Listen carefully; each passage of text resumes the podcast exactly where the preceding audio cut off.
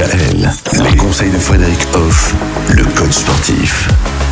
Alors hier nous parlions de la diversité du sport, aujourd'hui nous allons parler de la planification. Tout à fait.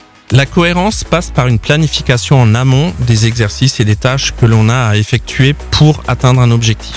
Dans le cadre des activités physiques, si on prend une activité toute simple, je vais marcher, et ben il y a des choses à mettre en place. Voilà. Par exemple, on va bien s'habiller en fonction de la météo. Si on zappe ça, on va pas réussir, on va pas bien, on va pas bien vivre la chose. Maintenant, si on planifie, on se donne un objectif, par exemple, ben, de marcher euh, 10 km en deux mois, alors qu'on n'a pas l'habitude du tout de marcher.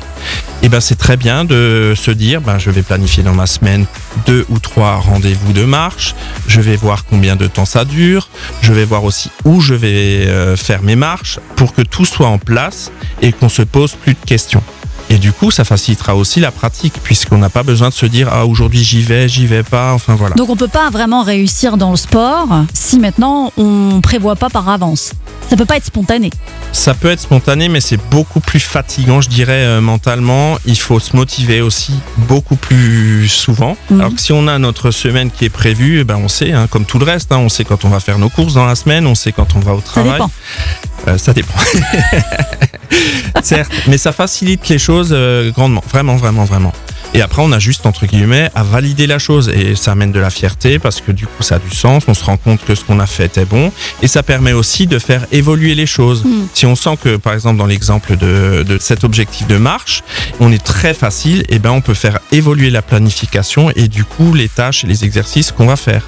En parlant de planification, justement, est-ce qu'il est important de planifier ces temps de sport en laissant toujours des jours de pause? Alors, ce qu'il y a de plus évident et de plus simple, c'est d'alterner les temps de, de sport et les temps de repos. Après, euh, je pense que la plupart des gens marchent tous les jours, donc déjà, ils font du sport tous les jours. Le corps a des capacités incroyables.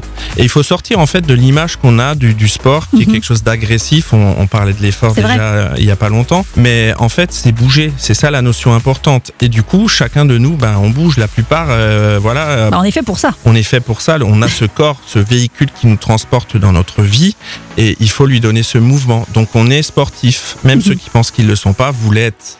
D'ailleurs, autre euh, règle d'or euh, qu'il ne faut pas manquer, c'est la répétition et le leadership. Et ça, on va en parler demain. Retrouvez l'ensemble des conseils de DKL sur notre site internet et l'ensemble des plateformes de podcast.